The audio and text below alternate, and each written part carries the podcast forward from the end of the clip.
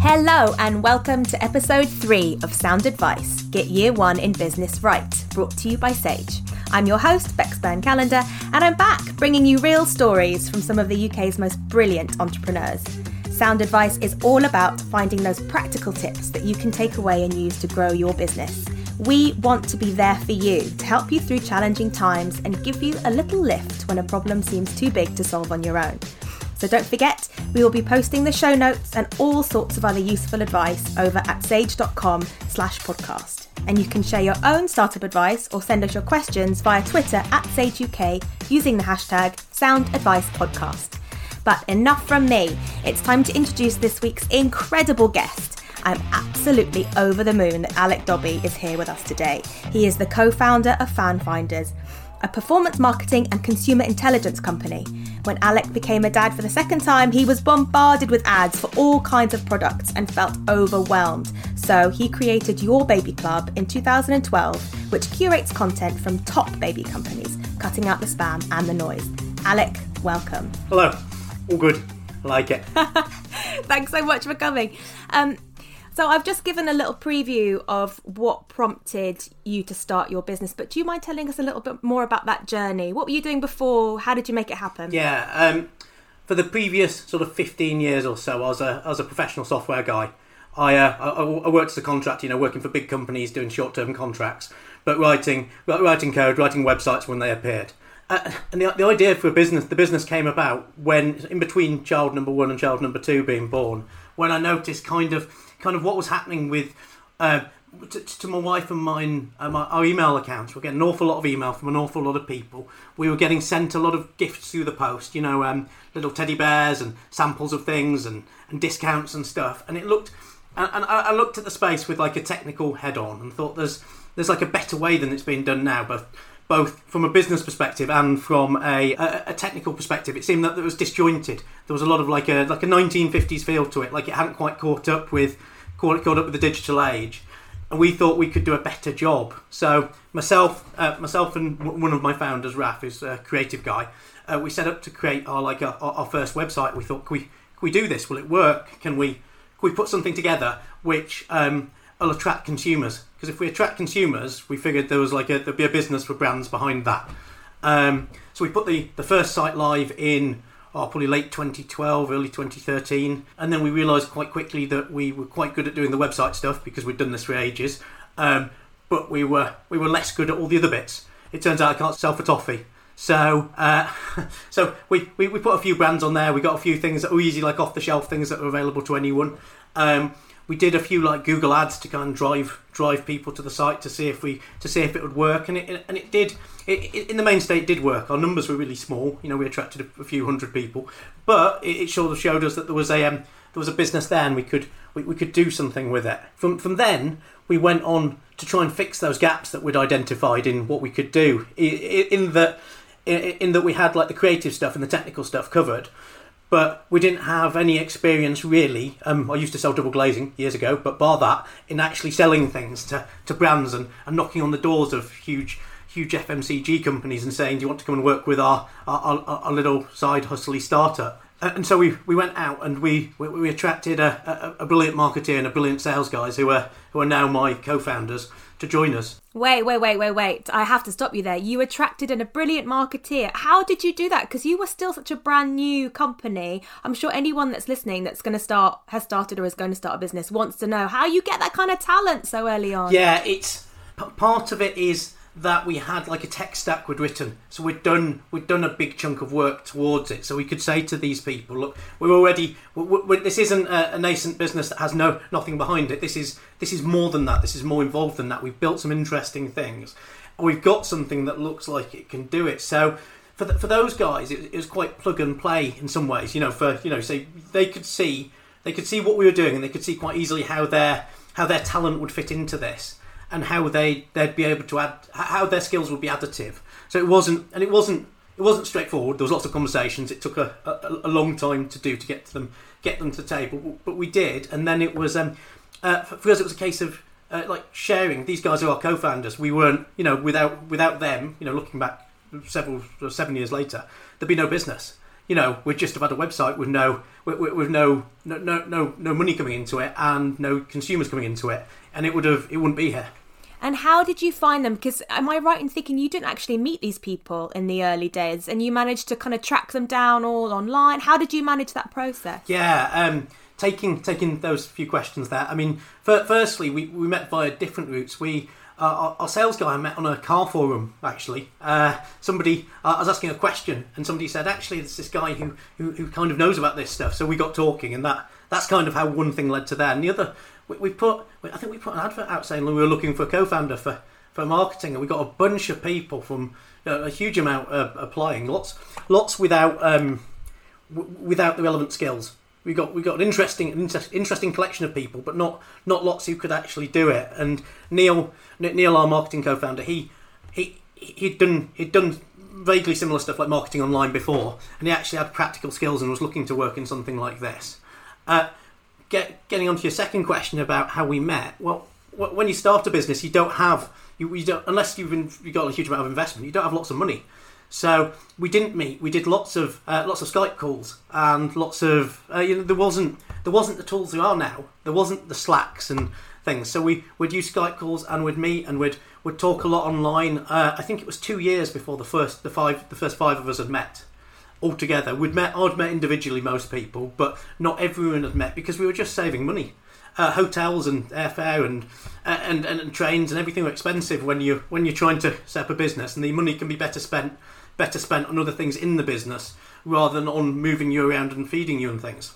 And how tricky was it to do things like, you know, business planning when you're all kind of in different places? Did you just get really good at meeting agendas for your Skype calls, or how did you make sure you always kept momentum going when you don't have that sort of face to face, bumping into each other sort of environment? Well, it, it, was just to start with, it was even trickier than that because we weren't all working full time on the business, as well as having those issues of not no water cooler moments just to discuss things. There wasn't there wasn't the um, the, the ability the, the ability for us all to talk at the same time.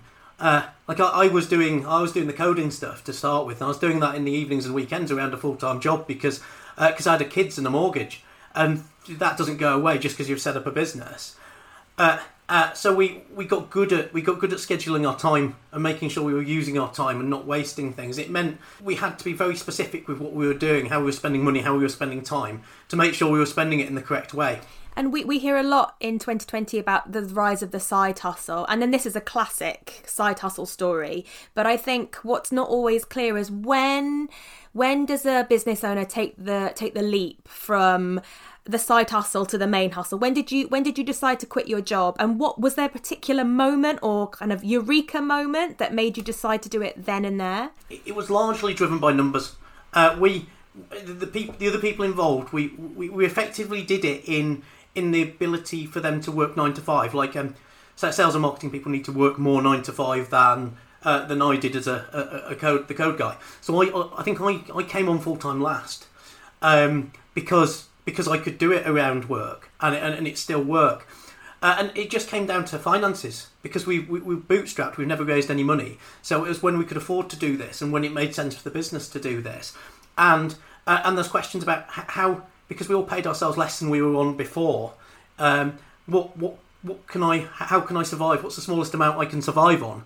Um, and I think it's one of those things you read business books saying you should set up a business in your twenties when you've no you've no commitments uh, and you can live on you, you, can rent the cheapest bedsit in the world and live on noodles. Uh, and, and that's all good in your early twenties. But when you're in your early thirties with kids, you can't you can't expect them to be doing the same thing. So it makes it it just makes it a trickier thing financially. So we were driven we were driven to that thing by what we could afford to do. And how long did it take? I mean, were you saving on the side for a long time? How much did you kind of want to have as backup income savings before you took a chance? Yeah, I, I did have a, small amount of savings. We were putting it in, but a, a couple of months effectively you know, so I had a couple of months, a couple of months runway. Um, but that was uh, as a contractor previously, it wasn't an un, a strange situation because I was used to moving from like job to job every you know three or six months. So it was it was perhaps less scary for me than it would have been somebody else who was uh, who, who who was more used. If you've been permanent work for ten years, it's probably a you, you know it's probably a, a trickier thing for your mindset to do than if you're used to more more flexible working. And obviously, you did this as your job. You're a web developer. You know about code. Did you th- do you think that it would have been possible to start this kind of business if you hadn't been so technical? Did that was that the cornerstone of your your differentiator? I, no, I, I, think I think you could have done it a different way. But at the time, you'd have had to have somebody technical on board to do it. You know, you needed to be you'd have had to have a technical person to get to get to where we are. And it's um, for, for us for FanFinders as a business now, it's a huge differentiator because we're we're a tech business first that does marketing rather than a marketing business that sort of use somebody else's tech to get there. Which means we can we can alter our course and we'd be more flexible about where we're going, and we can use. And now we're doing exciting stuff with AI and machine learning and things that, that you couldn't do if you weren't there. But going back to your question, I think if you were doing it now, there's a whole load of solutions you could use that wouldn't mean you'd have. There's a whole load of no code things out there that you, I think you could use to to at least get to uh, you know the first year or something to get like an MVP out to get to get to that point that you can actually prove there's something there before you need to start you know properly coding it.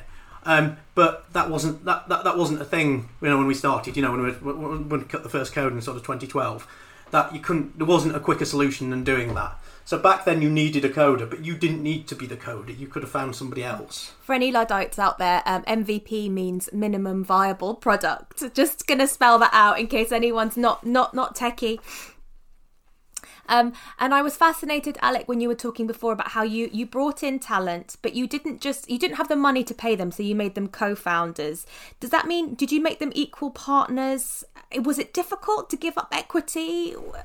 Yeah, no, no, I, I, I never saw. I mean, they're all they're all equity partners with me. Um, I, I don't think I, I never saw it as a, tricky thing personally. It's it, it's much better. The, a saying, isn't there? It's much better to have to have uh, a, a portion, a smaller portion of a big pie that's actually somewhere than all of all, all of nothing. Um, and we would have without those guys, we would have been all of nothing. Um, so it, it, I, I, have no, no no qualms or questions about it. I think people are people are sometimes selfish in these things that they you know they, they think I should have this huge huge share of it, um, but you end up that's not beneficial. And also you get if you've got five brains on something, you can come up with a better thing than one brain usually. You know, it'd be nice to think we're all Mark Zuckerberg, but we're not.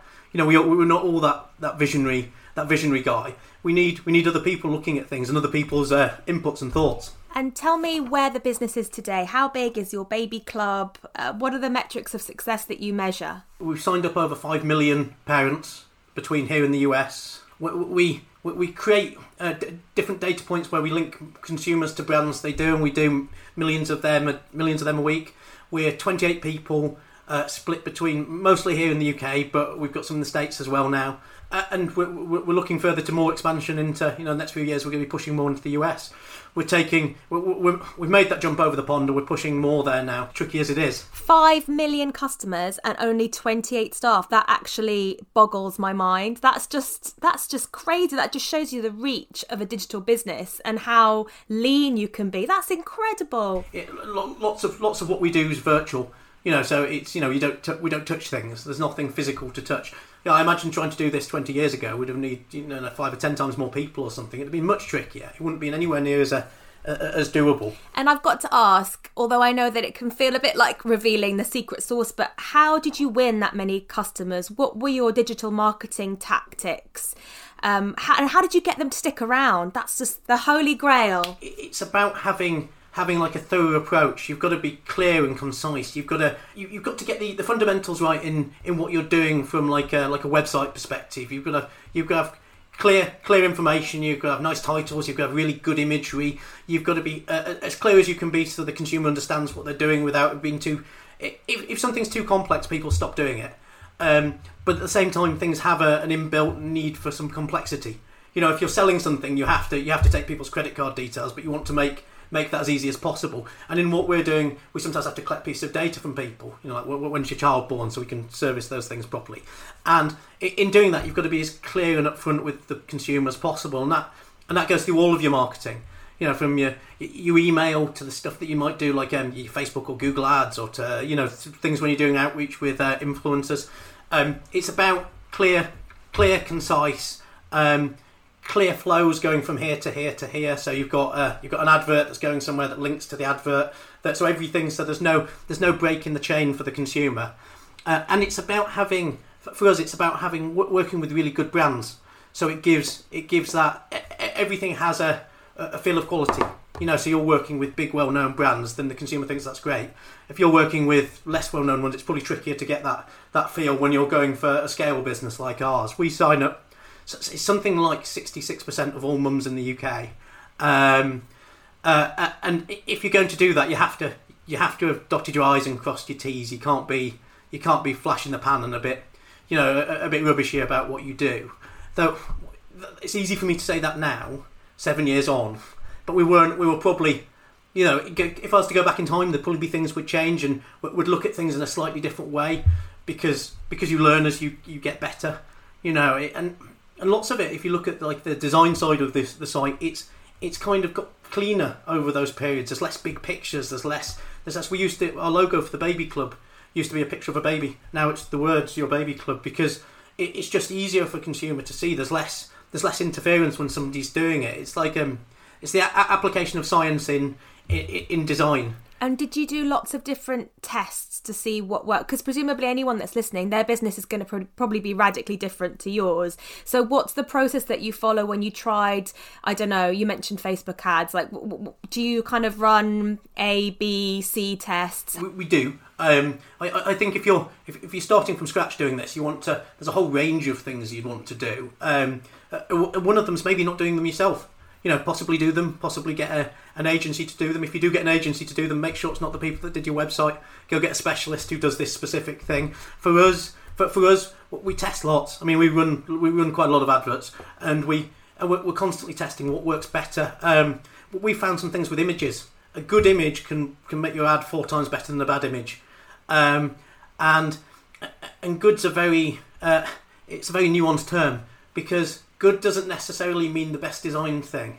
People sometimes the, the slightly more homemade chintzy feels things sometimes work better than the entirely polished uh, the, the entirely polished Coca-Cola style style advert because because we're talking to people here and we're not a big brand and people don't know who we are. I mean, we, we might have market pen- penetration uh, in in the UK, but we don't.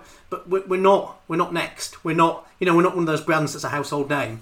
So we have to. We, our, our advertising has to take that into account, uh, and it would for I think anyone listening that their their advertising has to be about about them and where they are, not and they shouldn't be they shouldn't be trying to copy the big boys because it's not going to work for them. But also you're you're different. So the whole point is that you're not all about the hard sell. A lot of parents are coming to you because they want to get away from that kind of glitzy ad in your face. You can only be a good parent if you buy this product. So it's kind of you want that more homemade. This is curated for you. I'm a parent too vibe. Yeah, ab- absolutely. Um, and it's got to be it's got to feel it's got to feel personal as much as possible. I mean, there's nothing more personal than your children, so we've got to we, have got to feel that um, that, that we care as much as as much as they do. I know that I've been pushing you for advice on digital marketing, but it also sounds like you you don't have to try that hard if your product is right because it you know you started the business because you saw this gap in the market and then no, that... I'm not sure I'd entirely agree. I think you do. I think that's that, I think that's again one of those things with you kind of you lose yourself in time that it's it's easy to say now that it works, but that, that, that wasn't the case then. Oh yeah, just to get people to know who you are in the first place. If they don't know you're there, they can't love you, right? It, it's tricky to get right. You've got to test. You've got to throw a lot of stuff at the wall to get some things to stick. You know, you're going to have to test it a, a, a large amount, and, and sometimes it's not going to work. I, I, I, think one thing you've got to you've got to when you're doing this, there's an, there's an opportunity when you're setting up a new business that it doesn't work or that advertising channel doesn't work. Um, and I think I, I see people sometimes try too hard because they've created, they've especially they've invented something that they think should work, uh, and sometimes sometimes it's not going to work. Sometimes sometimes it's um, or it's not going to work in this channel. You know, the way you're wanting to sell it isn't gonna isn't gonna work, but there is another way it will work. It's just it's just testing things and working out which are which are the good things and which are the bad things for you. I'd love to hear some of the mistakes that stand out in your mind that you made along the way but you learned a lot from? Because because often when you speak to successful entrepreneurs it can seem like the journey didn't have a single bump in the road but but there always are. What was the is there one mistake that stands out in your mind as that was tough at the time but we came out a more resilient business as a result? I i, I think one, one of the bigger things was it was for me personally was um trying, trying to work out what what we should put in the product and what we shouldn't put in the product. Because you want to tick every box on the list. You know, you've got you've got hundred things and you want all hundred. When in reality, there's going to be like three out of there that are going to move the needle completely more than everything else. and it's how to do it. And for me, it was listening to my my co-founders, and I think I found it hard as a technical person to interpret their needs into the thing. So it's how how do you take how do you take the, the, the ideas of the business and make them into make them into a technical product? Um, and how do you listen to the right people? And I don't think I was that good at listening when I started. I think I think I've got better at listening. It's just I think for me it's a skill that I needed to learn because I used to be boxed off in a little room tapping away on the keyboard, and and I wasn't doing that anymore. We, we were running a business together. We needed to work out. So it's about a, a lot of my journey has been about um, learning and uh, learning and listening and working with people and finding the right people and when you've got the right people listening to them and not and not treating not not treating uh, like now we have staff we try and treat all our staff like adults we expect them to behave like adults but that that means you listen to them you get the right people and you let them do their job. How do you do that listening? Do you do sort of structured one to ones? Do you just have a very open door policy? How do you make sure that you get those insights? We, we do both those things actually. We have we'll have one to ones with our, our relevant managers. So I, I, have people reporting to me. We have one to ones, and we have an open door policy where anyone can talk to anyone. I'm not a massive fans of super hierarchies. So anyone anyone who works works in FanFinders can give me a bell. We have a couple of non-execs, and they they help mentor some of the junior staff. And some of our junior staff are doing uh, are doing mentoring with outside organisations to help them too, because I think we you, you never stop learning, um, and we're, we're on a continual journey together to try and make this thing better. Uh, and uh, and that means that we, we, we need to allow everyone to do that. And do you have a mentor? You mentioned mentoring from outside organisations, but is that something that I don't know you you manage to find time for? I have a mentor. Mentors are really useful, but I don't think you have one mentor forever. I think you have mentors for periods of time, and and you work with some people who give you great advice, and then you, you move on as you grow. Um, because some of it's not some of it's not business. You know, some of it's about business, but a lot of it's about people and it's about how you how how you for, for someone like me who hasn't I, am I'm, I'm uh, wet behind the ears. I've never done this before. So how do I how do I get better at this? My questions for for mentors I've worked with are often people based how do we how do we manage this situation or that situation rather than where do we steer the business? Because the steering of the business is done by the board who you know that's effectively our founders. And we uh, we have a conversation together. We we have an idea of where we're going so we, we can do that together but the how how you manage the the personal relationships and things is is where for me my mentorship's been fantastic that's so interesting actually because i was speaking to a different founder recently and they have always he's always struggled to find business mentors because he feels really confident in how he runs his business but now he's being mentored by kevin keegan you know the old football manager and he loves it because it's a perspective that's completely yeah. different yeah. to his day-to-day experience and suddenly it's like bam that that works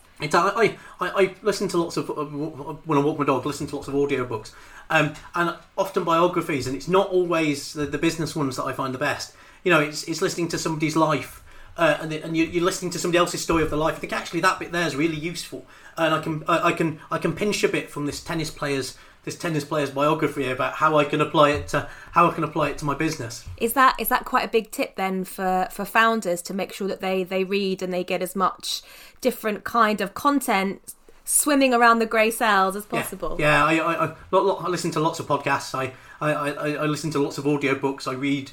No one knows it all, um, and we can all we, we can all take steps to improve ourselves. And I think it's really important. It, uh, it's it's those things that I think I don't think I'd done when I was younger. Uh, like I, I, I, exercise regularly. Uh, I try and meditate. I, I, I try and read. You know, I try and do these things that I think are going to make me a better me, and and in turn, me being a better me helps the business. We, we give our, our, all our staff Headspace accounts if they want them, so they can. You know, we're trying to we're trying to support people and order Audible accounts, so they, they can all listen to books and they can all do this because we want um, and buy them books. So we want everybody to to try and make themselves better if they can because i think it's you know the, the healthy mind the healthy body. There's a lot in the press about how running your own business has has many rewards but it can be so stressful and there there's periods of such high intensity and it's a lot of responsibility. Even if you have co-founders like you it's still it's still a lot on your shoulders. Do you feel like the kind of meditation stuff helps you keep an even keel? Yeah i think it does. It's um it can be a bit of a lonely road sometimes. You always, I, I see myself as responsible for everyone's mortgage who works for me, um, and that's and that's a, that's a chunky responsibility to to have. Uh, so I, I think you need to do these things. It's for, for me meditation's good, but it's the gym. You know, just I can go I can go and it's just me and lifting some weights and things, and it's a, it's a simple it's a simple process, but it just takes me out of takes me out of the day to day and allows me to concentrate on something else. that I find I find really good. And it's one of the things I found hardest in lockdown when it was shut because I'm used to transporting myself somewhere, doing something, and then coming home and. And, and I do it. I'm one of those awful early morning people, and so I'm, I'm, I'm at the gym. I was at the gym six six o'clock this morning, and it gives me structure for my day. I've done this, and everything else sort of falls into line better after it. So without it, I found it really tricky, and I think I found it mentally quite tricky. That's absolutely great advice. Um, you mentioned earlier that you have um, you've had you've got people who've joined the club from the states, and I remember from from years writing about British businesses trying to break the states that it was always called the graveyard for British firms. How have you found going into the US? How different is it, and what have you learned? I, I, I see why people say that. We, we, have not found that, but we did. We were very um, sort of touchy feely with what we were doing there. We, we, we were, you know, we tried, we put in a, a toe there because I mean, you can now, like you were saying earlier, with, with, a business that's based on the web. You don't you don't need to be there. We don't we didn't need to set an office up there. We could set up a website there and put some some computer stuff there that we can do without touching anything, and then we can do adverts there and get people to come to our website so we can sort of test it and see if it goes. Um, I think I think that the lessons are don't just because in America they speak the same language as us. Don't don't treat them as culturally the same because it's not it's not the, Americans aren't the same as Brits in how they take things. So you've got to you can't just translate things for language. You can't just spell colour to colour. You, you've got to you've got to be much more in depth than that. You've got to understand when you're writing. Like we have a lot of content now. We've got in, in we've got I think 60, 60 bloggers in the UK and a similar sort of number in the states, and we were trying to work out if we can just transpose one to the other, and it's not that straightforward because what what what's acceptable what's acceptable to talk about in pregnancy here isn't acceptable in the states, and they have different. Uh, and legislation aside, there's lots of just different different nuance in the detail on how that works. Um, so I think you've got to you've got to take a like a holistic view of going to America. You can't just say, "I'll take my English language thing here and put it there and it'll work fine," because it won't. You've got to you've got to put more more effort into it there and find some find some people to, to, to help you do it. Some some some people who are from from America and don't expect you can do it because you can't unless you you happen to have lived there or something. But presumably, I mean, the size of this the America market that could overtake the UK business, right? I mean, what what's what's the scale of the opportunity for you? Uh, well, in terms of in terms of parents would sign up, uh, we, we, we, sign up like I say in the UK something like thirty five thousand mums a month and it is. And when I say mums, it's it's ninety five percent mums that sign up for our service, not dads, uh, which is interesting. We've tried to target dads because I'm, I'm, quite passionate about that. But in the states, it could be four times that. There's, there's four times there's four times the populace, so it's it, it, in theory at least it's four times the business opportunity. So the, the, the, states will definitely be a bigger business than the UK for us. Um, but it's the same. Like I was saying earlier about us being a tech company, because we build the tech ourselves, we, we can build it so it helps here or in the states. So we build it. We build it in the way that's you know it can be effectively used in both locations. And would you move to other English-speaking nations? Are you looking at places like Australia, New Zealand, or is it very much the kind of two two prongs of the business? For, for, for us as a business, uh, Australia and New it'll be very hard to manage. They're too far away. There's there's such a huge time difference between here and the other side of the world, and uh, and they're quite small in terms of uh, populace. And when you're looking, when your business is based around babies, you need there to be quite a few babies born. Uh, we'd, we'd, probably, if we were going anywhere, we'd probably look into Europe, uh, you know, France or Germany or somewhere like that. You know, similar, similar sort of size population wise, and near to us for, for, for time zones.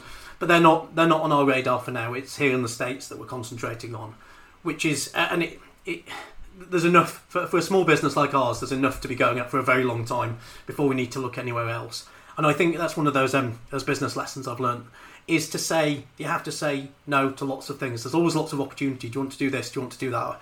I spoke to somebody who wants us to do it in uh, in China. Should we go to China or no? Because it's just too far away and we're small. and We can't manage it. Um, we should we should concentrate on uh, cracking the things we're good at here and cracking the things we're doing now rather than rather than trying to stretch ourselves too thin and and trying something but not trying it quite well enough.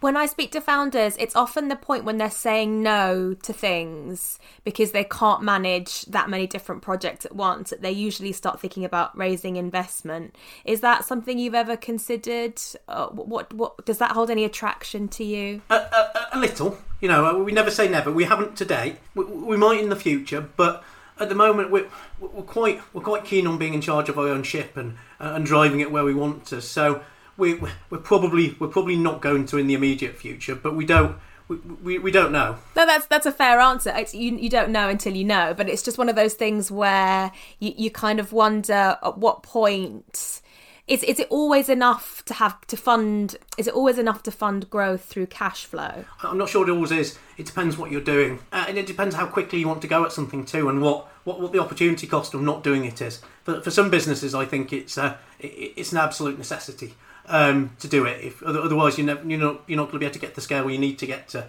to be able to do that thing. But for other businesses, I think chasing you can spend an awful lot of time chasing money that you could be putting that time into your business and especially when you're small, could you be could could you spend that time in a better way than courting VCs in actually actually doing some business? Could you be doing more sales? Could you be doing some more marketing? Could you be developing some more code at that point that makes a difference, rather than rather than deciding that you need to chase somebody because you need two million quid or someone else's money in the bank? I think I think I don't think there's one right answer, but I think in a lot a lot of cases it's it, it can be that uh, that you're, you're you're chasing the wrong thing. We're going to take a short break to hear from a Sage Accounting customer. Hi, my name's Donna Hannaby and I'm the owner of Accrual World Accounting Solutions, a modern digital practice based in County Durham in the northeast of England. My advice for getting year one in business right is to put good accounting systems and processes in place from the off. This will ensure you have access to real time information and empower you to make informed decisions about your business. Nobody knows your business better than you do, but reliable information can only be extracted from the records you keep. Without up to date financials, you are flying blind, and rubbish in equals rubbish out. What great advice from Donna there. To find out more about Sage Accounting, go to sage.com. Now, back to the show.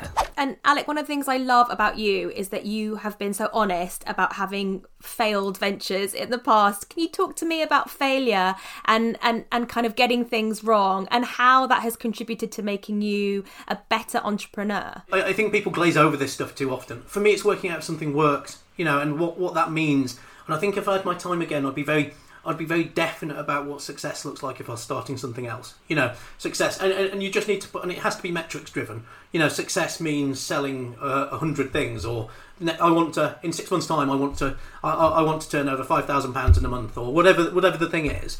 Um, because otherwise you get dragged into something and it's very hard then for you to identify whether you've been successful or not because once you're once you're emotionally involved in a business you're it's part of you and you can't then it's very hard to remove yourself and go actually this this thing's not working because it's you then. So what you need to do is before you start is say actually I, these are the things i need to achieve. Now you don't need to be you don't need to be pig-headed with the numbers. You don't need to say i said i'd do five grand in revenue in a month and i've done 4800 it's clearly rubbish. Um, you can be you, you can be you can be slippy either side of that and say well actually that's nearly 5k that's fine we can do that. But what you can't do in that in that instance is turn over turn over one grand and go actually it's working. We go it's not because we set we set out six months ahead earlier what our what success looked like, and if it doesn't look like this, then there's nothing worse than wasting several years of your life pushed pushed into a venture that was never going to work because you were you, you were too short-sighted to see it yourself because you'd got involved in it and then you liked it and you always you always wanted to make it work.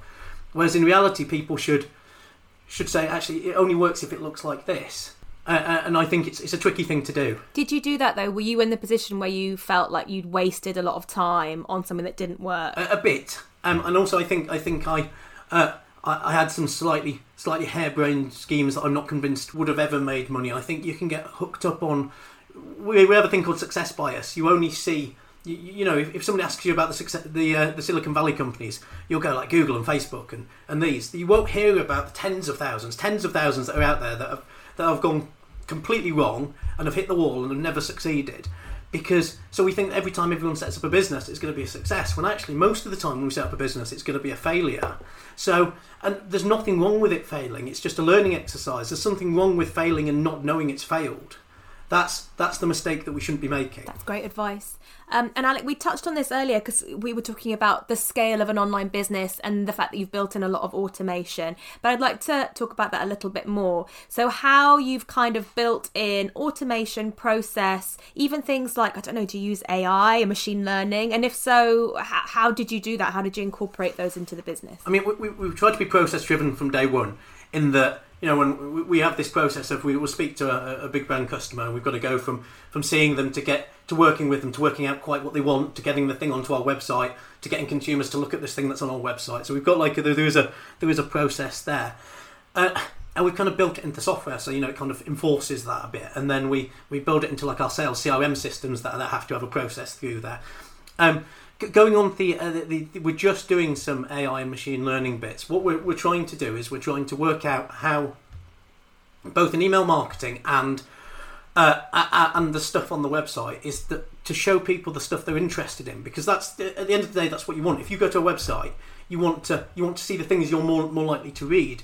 If you go to you know if you go to like a news website and there's thousands of pieces of news, if it can have an inkling of what you want to do and it can demonstrate where then then it makes sense. So say we could have we, we know various bits about our consumers, so because they, they give us details, so we could say. Uh, uh, uh, we have, a, we have a, cons- a, consumer who lives in Oxford who uh, who likes red prams, who's got a baby this age. We could go actually. There's a there's like a cohort of people that look like this. You're much more likely to want to read this story. So let's show you this story first, and let's show you this this this thing from our for, from you know for a bit, a bit of user generated content that's all about what you'd want because we're we're helping you surface the right thing and for us as a business um, that that can only be good because as well as surfacing content, we can surface adverts, or we can surface things that are financially suitable for us, based around based around modelling what consumers look like and what they want. It, I, I, I think there's a there's a question there about it looking a bit creepy. You know, people people thinking you know it knows too much. But if you do it if you do it well, then people shouldn't notice. Your consumers shouldn't notice too much. They just, they're just coming to their, their homepage, your homepage. If you came to my site, we're just doing this at the moment, so it's not live. It should be live Q Q1 next year. But if you came to our website and I came to our website, we might see slightly different things, but that's fine because we're slightly different people. Um, uh, and the same in our email marketing software. So if I know what you you're interested in, I can send an email to you that's more likely to be the things you're interested in. So you're more likely to open it, which is good for me. But it's going to have the things you like in it, which is good for you. Um, and it also means that we're not wasting time sending people stuff they don't want. If we can see that you're unlikely to want something, then I don't need to fill your inbox with it. The, the average person gets, I think it's about 121 emails a day. Um, if we can cut that down so that we're just sending you, you know, we're sending you instead of sending you two a week, we're sending you one a week, but the one a week is much more relevant, then that's that's a good thing. And if we can use clever computer stuff to do that, then that's that's a good use of everyone's time. And who's creating that tech? Are you building that, or did you find an agency? I'm just trying to get a sense of whether it's an achievable aim for a very small business, or whether you have to be a lot bigger. I think it depends on your abilities and your team's abilities. We do it in, internally. I don't I don't touch the code anymore, and haven't haven't for several years now, and I'm, I'm not sure my CTO would be particularly keen if I did. Um, though, though I did used to work for him, he was my boss in a previous in a previous life. You hired your boss. That's cool. You have to tell us about that. I wrote the first version of our software. Then we had an agency write the second version. Then the third version, we wanted to, we wanted to bring it in house, and we wanted to do this. And when, when you've worked as a developer for a long time, you've met an awful lot of developers. Um, and I knew, uh, and I, I, had a thought about who, who could work with. I, I thought this guy, uh, and so I went off and had a conversation with him. And it turns out exactly at the same time he was looking for work, and it was it was just one of those fantastically coincidental situations where both sides are looking for the same thing. And I hired him, and because he used to be my boss, I knew he was fabulous. He was a good boss, and he was a good he was good at his job technically, and it was it. It's like no need for interview. You, you know how because when you're hiring people who are going to be senior in your organisation, you want them to be they want you want them to be a really good cultural fit, and you want them to, to know you're going to get on with them, and everyone's going to get on with them. And if you've worked with somebody before, then you, you've answered most of those questions already. To go back to what you were saying about who does the software, we do. We've got a team of uh, a team of uh, four now in our in our tech in our tech department who are doing this. Um, uh, so, could you do this if you're smaller? Yes, but you know, uh, if if we were doing it ourselves, any one of those four people could do it it would just be like it's slower if there's less people. You know, more more more bodies generally make it slightly faster. So I, I think you can. I think there's tools out there to do it, and I think as we progress in ten years' time, if we're having this conversation, I think the sort of AI stuff will be much more much more easy to achieve, and I suspect there'll be sort of no codey things around it that um, completely non-technical people can use to some degree or other. Um, and Alec, you, you, said earlier that you have 28 staff and that you kind of went for this back from this background of sitting in a box and just coding on your own. So I'd love to know how you became adept at recruiting? Because you, have mentioned that you hired your boss, which obviously you know them inside out. You've worked with them. You've mentioned that you kind of looked on a car forum and found someone that way. But what what's your process when you're trying to find great people? It's not. We've not always got it right. What we've found over the years, um, and where we are now, is we, we have a slightly we have a slightly um, longer process than we used to. We we, we have short interviews with everyone who's who, who you know we'll, we'll advertise a role um, and we'll get a load of people apply, and then we'll shortlist it down to eight or some or so, and we'll have really short calls with those people, like 15, 20 minute calls, uh, with one of the senior team, uh, myself or one of one of the other directors. Uh, to try and get like a cultural fit on that person is do we feel this person can can we get on with them um, do they seem like our sort of person nothing nothing technical nothing about their ability to do their role um, just do they do they do I think they'll fit in? Because you've got to. It's like a family. You've got to try and get the people that that you're going to enjoy working with because you're going to work with them a long. You're going to spend a long time with them each week, and you're going to you want to make sure that you're all on the same page about everything. Um, it's it's hard it's hard to identify cultural fit, which is why we kind of do it by by, by, by feel by by people talking to them. Once we've done that, we then uh, then we arrange like a, a, longer, more formal interview. You know, the the, the normal stuff. Uh, tell me what you did for the last few years. How do you think that'll apply to this? How do you how, how would you how would you do this? And, and, then we um and then we have some testing we do after that for anyone who's successful, and we give them some tests. Now we found we found that some people won't do the tests. Well, if they're not willing to spend half an hour to an hour of their time while applying for a job, then they're not they're not coming to work for us because they need to. If somebody's not willing to do that, then what else are they not going to be willing to do? You know, there's times where we, we aim to be flexible with work, but there's times where you need to just stay a little bit longer, or you, you know, there's there's a deadline or something has occurred, and if you're not willing to spend an hour an hour doing some tests for an interview process for a job you think you want, then you're not probably not going to do those things either. So some of the process kind of weeds people out all by itself. Um, and we, What's the test? Is it is it a personality test or is it kind of ha- is it like a Myers Briggs or something? It's sort of a mixture of a personality test and skill based things for the role they're doing. So developers get tested on coding, sales guys on on this, some of the marketing people on different things. So it's, it's different depending on the the thing. And we don't and it's not we don't hire on the test. The test is just a way to compare people a little bit just to get something else out of them. Sometimes it doesn't work particularly well, but it gives you it gives you just a bit. The more information you've got on somebody, the better. Um, so we, do that, and then after the test, we have a we have like a we ask people the, the people who we want to see to come in again, uh, and well come in. That that doesn't happen anymore. We're, uh, we're, remote. It's a Zoom, uh, and we ask them to prepare a small presentation on what they'd do in their first, usually first three months of the role, if they were left to the, their own devices. If I if we're hiring a, a, a, marketing person, if we left you with the marketing for our, our business for the first three months, what what would you do? How would you tackle this?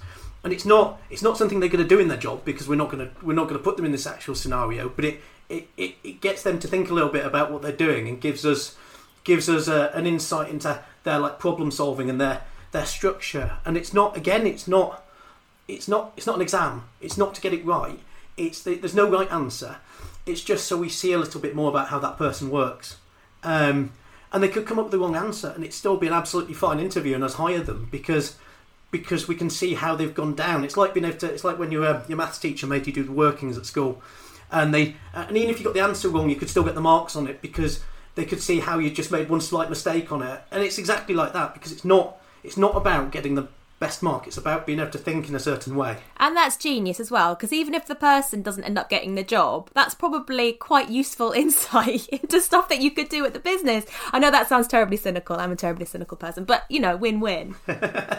we believe in hiring clever, clever people and letting them get their shit done. To be to be absolutely frank, it. Uh, we, we don't we don't micromanage or we don't want to be on top of people. We want to we want to hire the right people and let them go off and and, and do their things. Now, I mean that, that doesn't mean you get complete carte blanche because the world doesn't work that way. But I, I am sick of uh, in places I've worked seeing people be with the boss always over their shoulder, checking every last thing, and it doesn't it doesn't make anyone comfortable, and it doesn't it doesn't provide better uh, a better workplace, and not nothing nothing wins in that situation. You've got to you've got to you've got to be good with how you hire, and then you've got to be good with how you treat people. That's great. That's fabulous. Alec, you've been the most amazing guest. I really feel like all these pearls of wisdom are just going to solve so many headaches for so many people. You are fabulous. Thank you so much for your time. You, you say that to you say that to everyone, Bex, but it's good. I'll take it. Thank you so much for tuning in. We would love for you to join our community and share your insights and stories. Perhaps you would make a great future guest on Sound Advice. Let us know. And if you enjoyed this episode of Sound Advice, make sure you hit subscribe on Apple Podcasts or wherever you like to listen to your podcast. Please do leave us a review as that will help us keep improving the content we share. Remember, you can find the show notes and a huge amount of practical related content over at sage.com slash podcast. While you're there, make sure you subscribe to our Sage Advice newsletter. You can follow Alec on Twitter at Alec Dobbie. He's posting loads of incredible content on how to start and grow a digital business, so make sure you have a read. For now, it's goodbye from me. We'll be back soon with more sound advice.